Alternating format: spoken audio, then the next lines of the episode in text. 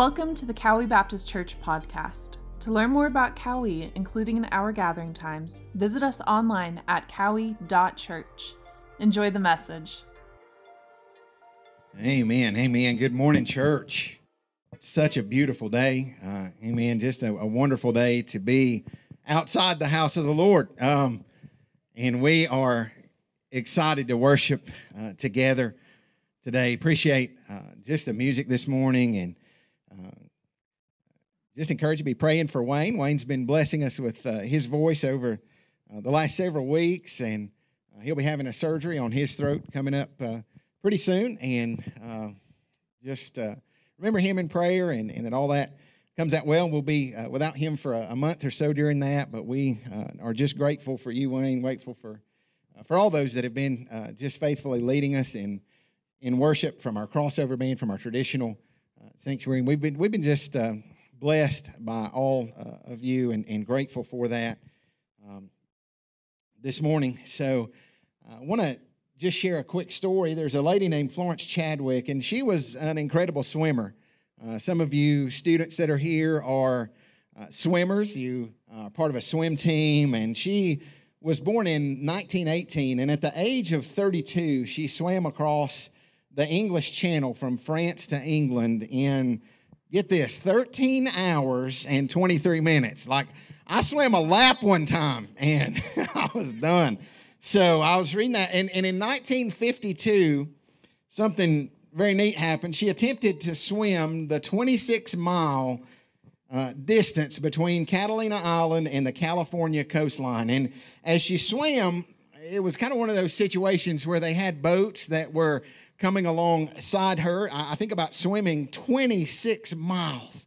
And so there's these boats that are flanked on each side, and they're uh, coming beside her. And on one of those boats was her mom. And I can imagine that as she was swimming, that there was encouragement coming uh, from all around these boats that were uh, beside her, and, and they were ready if she needed help, and uh, maybe to watch for uh, sharks that might be out in the water and all those kind of things. And after about 15 hours, so she'd been swimming for 15 hours.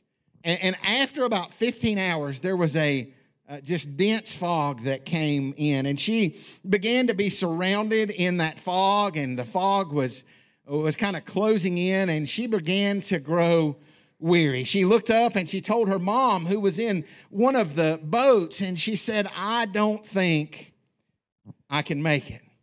She swam another hour. I'm sure her mom was cheering her on to finish, and she swam another hour before she asked to be pulled out. And it was interesting as she got on the boat, she began to uh, talk to them, and she found out that she was only a mile from the shore. Only a mile from that beautiful shore that she had been swimming for, that she was almost there. But in the midst of the fog, it had just gotten cloudy and she had grown weary. Two months later, she tried again, and this same fog, this same uh, fog set in, but it was a different story this time. When that dense fog came in, she began to swim even harder. And uh, she shared that she had kept this beautiful picture in her mind of that coastline that she had seen uh, that day. And, and, as she swam, I can imagine in her mind that she could see that shore was coming. And she would uh, think, you know what, I'm closer than it seems, even though I can't see in the midst of this moment that I'm not as far away as it feels like in the midst of this fog. And I want to encourage you this morning that the shore is coming, right? The king is coming and home is closer than we think, that it's not uh, so far uh, from us.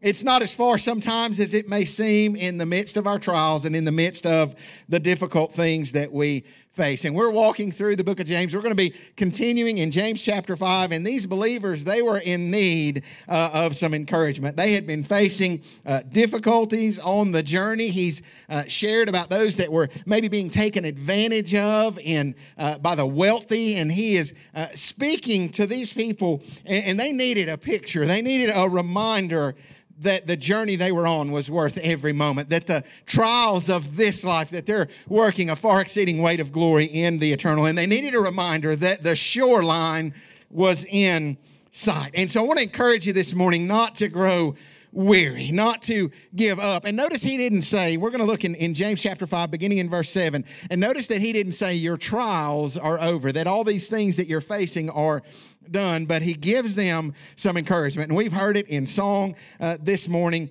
but he gives them some encouragement and he gives them a command in the midst of that. And in verse 7 of James chapter 5, he says this Therefore, be patient, brethren, until the coming of the Lord. So James writes to them and he says, Hey, you're going through all these difficulties, but he says, Be patient, brethren, until the coming of the Lord. And what he's saying, is, mercy is coming, justice is coming. All of these uh, trials that you're in, you're going to see that they're, they're worth every moment because Jesus is coming.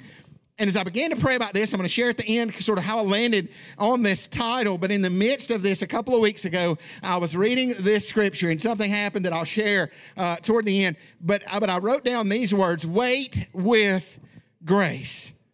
And I want to encourage you this morning as we wait on the return of Christ and as we're expectant that the shoreline is close at hand, that we might be a people that wait with grace. I want to encourage you that He's going to take those things that are broken and He's going to make them new. He's going to take disappointment that we face in this life and He's going to turn it uh, from discouragement to joy. He's going to take the heartache that we have, maybe many of us have experienced in this life, in the loss of, of loved ones, in the different things that we walk through, and He's going to make all things new, that there'll be no more sickness and no more heartache and no more pain and no more suffering. All those things will be away. And so He says, therefore, be patient, brethren, until the coming of the Lord. I love that word patient. I began to look at that word and think about what does that mean? Right? And really, that's the, the three word definition that I gave you. That's my definition of patience. It's waiting with grace. Now, if you look it up in the dictionary, it's going to tell you this to be able to accept or tolerate delays, problems, or suffering without becoming annoyed or anxious. How many of us are good at that? Like, I, I, I'm just thinking, like, the ability to accept or tolerate delays. I, I get aggravated in the drive through, if I'm honest, sometimes, if there's a, a delay. I've shared with you before. There's something about pulling up to a drive-through and not having anybody behind me, and them telling me to pull to the to the next spot up there that I just can't understand. I'm thinking, there's nobody behind me. Why should I go wait up there somewhere? And I think about those things. I'm thinking, why is that? Why why do we do those kind of things? If we're honest, we can get.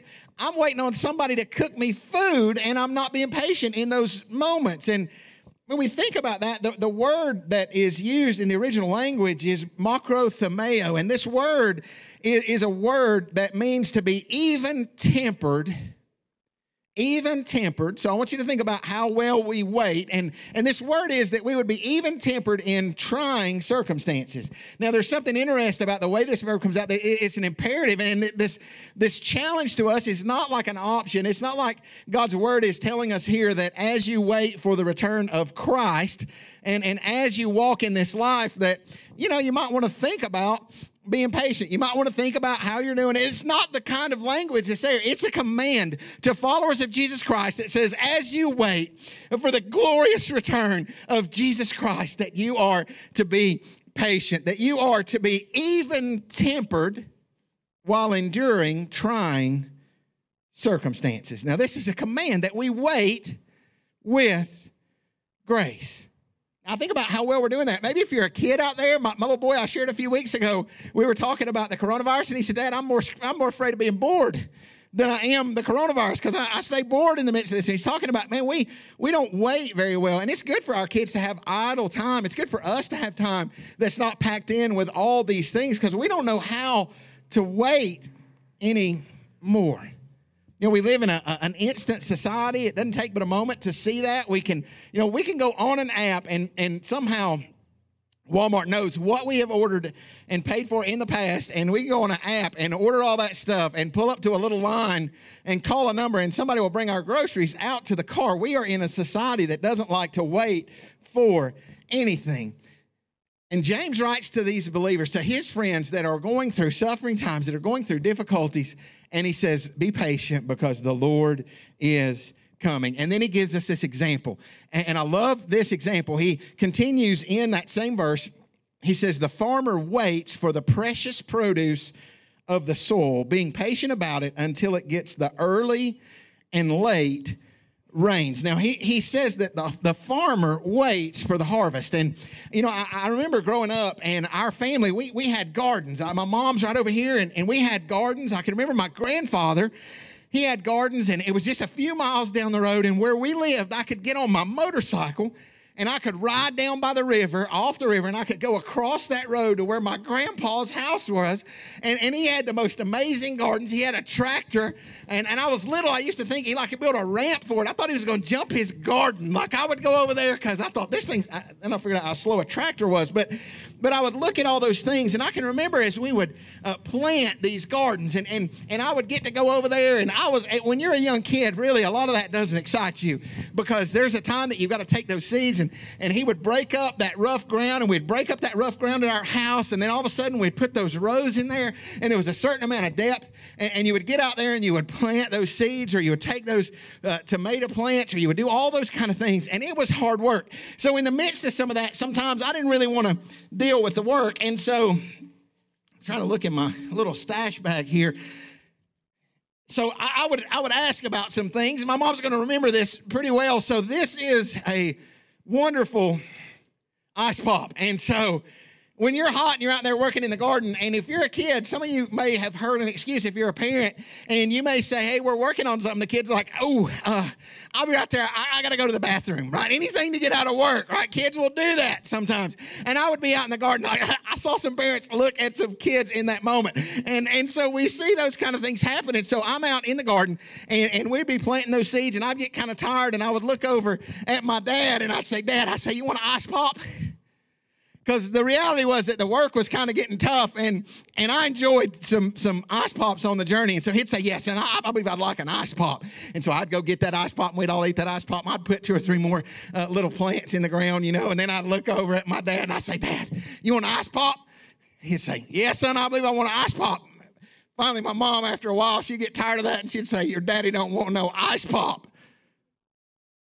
And I remember looking at him, I'd say, He did too. You got on to him, right? But but in the journey, right, we we get weary in the midst of that. But there was a time that I loved so very much. I, I could I could think about, and this time was awesome. I'd ride over to my grandpa's house, and and when I would get there, I, I was thinking about this on Friday, and I uh, it brought me to tears just thinking because I remember being a little kid and I'd follow him through that garden, and it was harvest time, and there's one thing that's better than anything else in the entire garden, and it's corn on the cob. And he would plant this corn on the cob, and all of a sudden it'd be time for the harvest. And so I, as a little boy, would follow my big old giant giant grandpa, and he'd be going through uh, that uh, field, and all of a sudden we'd pull off these ears of corn. And he planted silver queen corn. That was his favorite corn. And he would plant that off. And I can remember following him out in the garden, and we would peel this off and we would eat in the middle of the garden, right? We would eat it without washing it. We'd eat it without doing anything, right? We'd eat it just as fast as we could eat it. And then we'd go inside and we'd cook it and we'd eat corn for the longest time. And we'd I didn't really like stringing beans and doing some of that stuff, but I enjoyed the harvest, right? I go get a popsicle when they started that bean stringing stuff. But I enjoyed the harvest. I enjoyed those moments. You know, this weekend, I want to introduce to you a friend. This is Tina. This is officially out of Cowee Valley down here. This is a zucchini that that it, I am not sure, I'm not 100% positive, but I believe this could be the world record zucchini uh, that I hold in my hand this morning. came just down the road.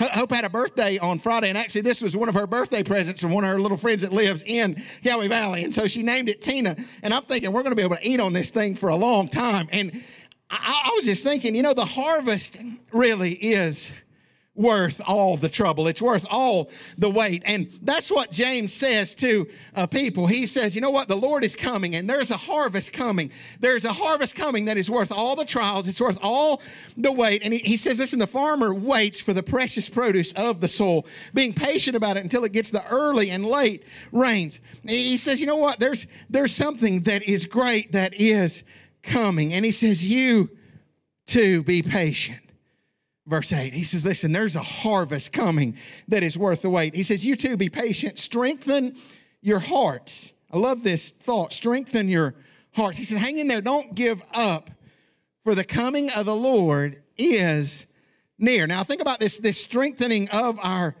hearts. It's this firm resolution, right, that we have in our hearts. And we need to hold some things tightly as followers of Jesus Christ. We need there needs to be some things uh, about this life that we say, you know what, these are uh, these things I'm going to hold tight and I'm going to die on those hills and I'm going to stand on that. We're saved by grace alone, through faith alone, in Christ alone. The, the message of the gospel, these things we are going to be uh, core on. I, I love in, uh, in, in the book of Daniel as we see this young uh, young man living for Jesus, the scripture says that he purposed in his heart that there was a time before he was in the midst of the trials that he purposed in his heart that he would not defile himself right in the midst of Babylon. He, he, said, You know what? I'm going to be in the midst of uh, this place, but he said, I'm, I purposed in my heart long before now that I'm not going to bow down to the things of this world, that I'm not going to I'm not going to defile myself with the king's diet. I'm not going to do any of those kind of things. And so we see that kind of wording, and we see that, that we need to strengthen our heart and we need to stand on those things that we uh, that are core in the midst of that.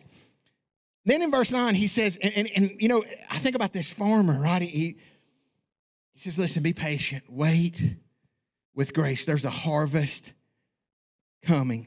Stand firm in the midst of these moments. Strengthen your heart. And then verse 9, he says, Do not complain, brethren, against one another, so that you yourselves may not be judged. Behold, the judge is standing right at the door. He says, Be patient, wait with grace. What does it look like for us as followers of Jesus Christ in the current climate that we are in, in the current conditions that we are in, to wait on the return of Christ and to be a people that would be described as patient, as even tempered in the midst of this time that we wait, standing firm on the truths of the gospel, standing firm on the core of, of God's word, that, that, that God's word is going to be uh, our measure, that, that we're going to base everything that we do on His word and His word alone. And, and as we do that, we're going to strengthen our hearts. We're going to be even tempered. We're going to wait with grace. I, I want to ask you, how can we tell if we're waiting with grace? Maybe that's a better, uh, a better thing that we could ask. How can we tell if we're waiting with grace? Number one is we're going to see unity instead of division. When, when he says not to be uh, grumbling with one another, not to be in those kind of things, he,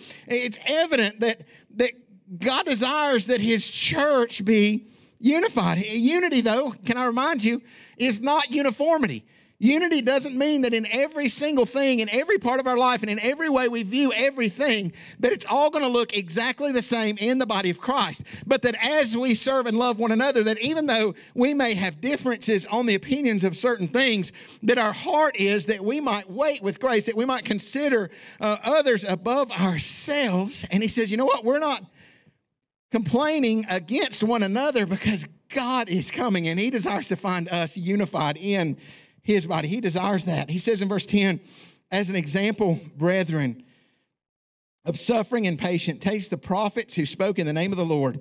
We count those blessed who endured. You have heard of the endurance of Job and have seen the outcome of the Lord's dealing, that the Lord is full of compassion and is merciful, right? As we look back to the prophets, they, can I remind you that those prophets, they've been enjoying uh, the presence of the Lord, right? That they're, uh, pastors think that there were prophets that were sent in. They say, you know what? These people are stiff necked. You're going to go in and you're going to preach. They ain't going to listen to a thing you say, but I want you to go anyway because it honors me. And he said, I want you to think about those prophets. And then he says, think about the endurance of Job. And, and he says, God is full of compassion and mercy. And we don't have time to get into all those things this, this morning, but, but God is not absent in the midst of the hard times. He is not absent in the midst of the difficulties that we face and in light of the glory that awaits us, all the trials and all the difficulties and all the things that we face in this life, they remind us. Remember, a couple weeks ago, we said we are citizens of a different kingdom. And, uh, and I want to remind you that we are not home yet. And James says, Be patient and waiting for the coming of the Lord because we are not home yet. Above all, he says in verse 12,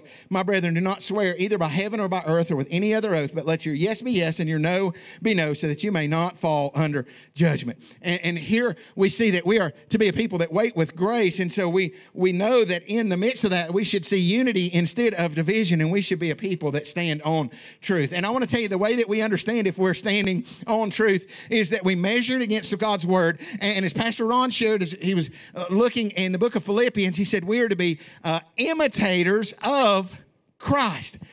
Now, when you think about that, if we want to reflect the image of Christ to this world in the way that we uh, live our lives, because the Christian life, remember, is not about uh, us living for Jesus, but Jesus living his life in and through us, then we should be imitators of Jesus. John 1 14 says, The Word became flesh and dwelt among us, and we saw his glory, glory as of the only begotten from the Father, full of grace and truth. So there, there's a combination. And so we, as, as followers of Jesus Christ that are waiting on the Lord's return, we should be a people that wait with grace and truth.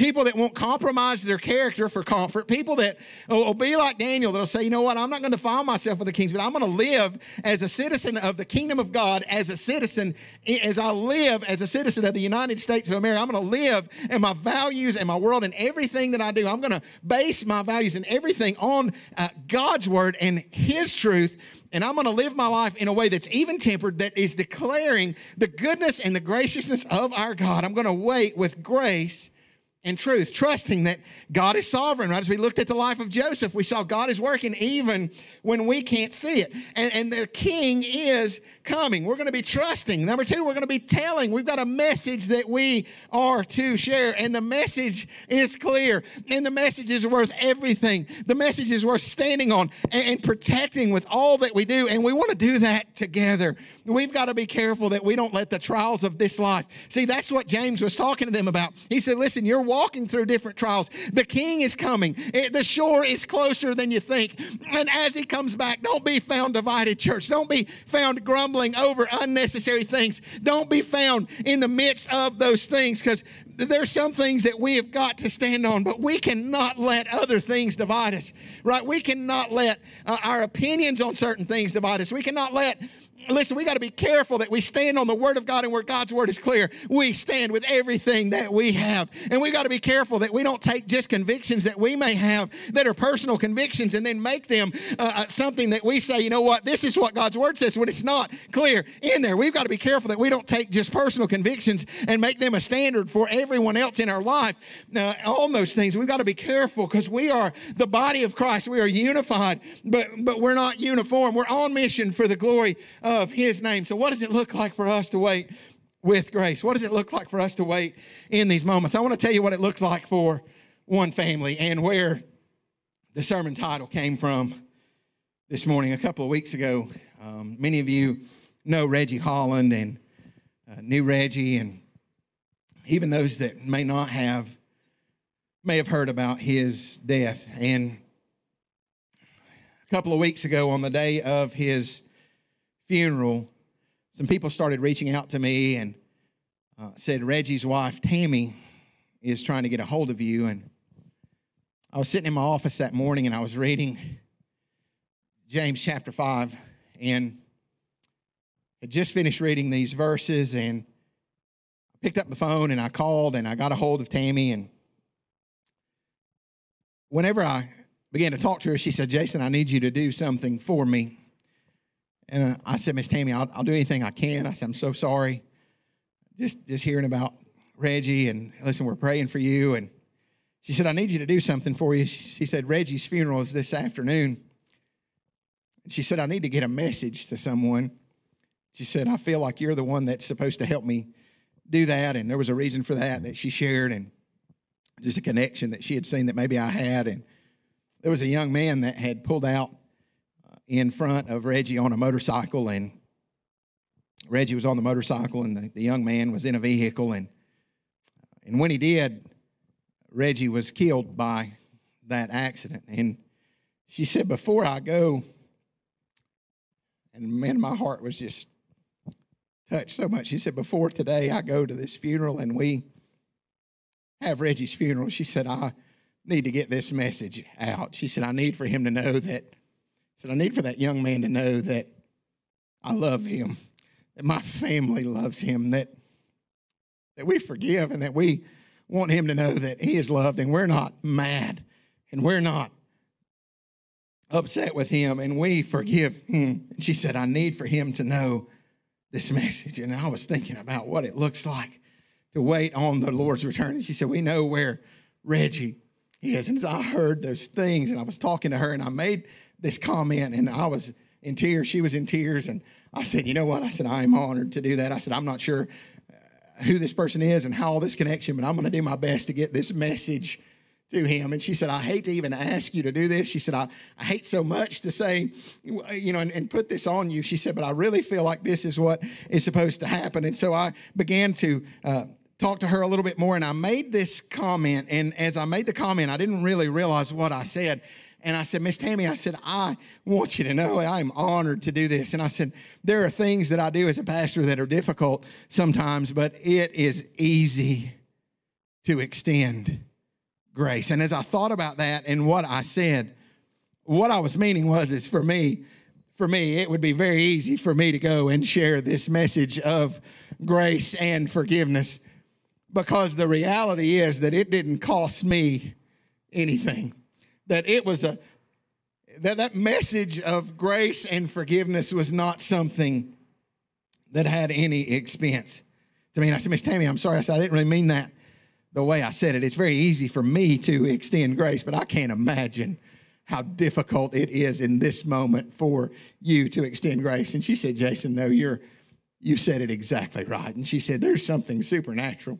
She said, about this moment, she said, but it is the easiest thing that I have ever done. She said, and I am honored to extend this grace. She said, it is easy to extend grace. And so I want to encourage you that in the midst of this life, when you think so many things are uh, coming at you and there's so many things that that are happening in our life that with God on the inside, with Christ on the inside, it is easy to extend grace. When we in humility understand how much of our life is a product of His grace, then we start to think about, uh, we, we, we start Uh, getting in a place where we're not thinking so much about what we deserve and we begin to count the needs of others more significant than our own because that's what Jesus did for us. And you remember when we were walking through that passage and we said that we are ambassadors of Christ, right? That we have been given a message, right, of reconciliation, that we've been reconciled by God and that, that, that we are His ambassadors as though He was making an appeal through us. We, as followers of Jesus Christ, have been entrusted with the greatest message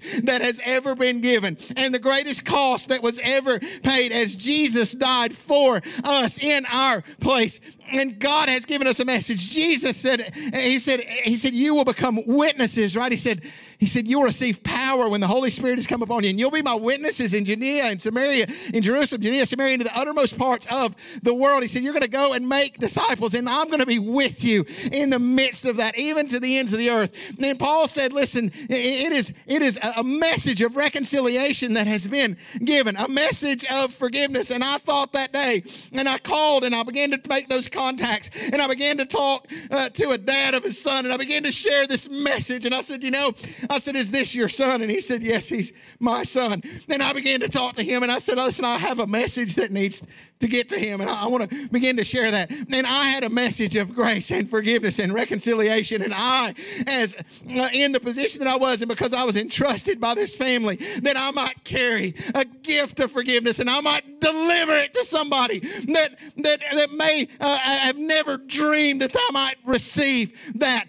gift. And I want to tell you that even greater than that, we have a gift of forgiveness that we, as followers of Jesus Christ, have been entrusted to deliver by the King of Kings and Lord of Lords. That He stepped out from the throne room of heaven, that He humbled Himself and was obedient unto death, even the death of a cross. And, and those of us who are followers of Jesus Christ have been forgiven. And He has given us a message of forgiveness that we might deliver to this world. I want you to know that there was an urgency that morning. There was an urgency that day as I got off the phone with Tammy and I said, I've got to do my very best.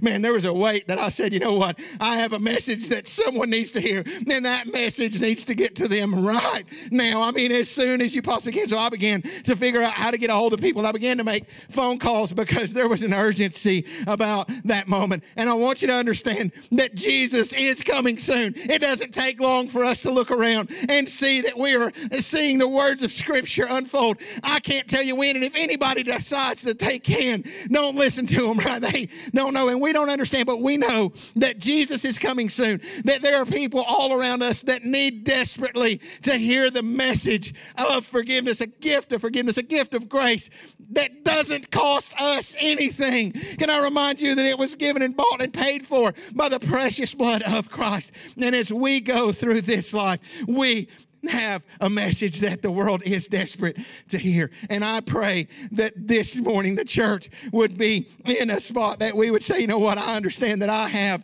a message, and that message is a gift of forgiveness, and it is easy to deliver. It is easy to deliver. But its cost was high. And it's because of that high cost that it is easy to deliver, that we were well deserving of the wrath of God. But God, in His mercy,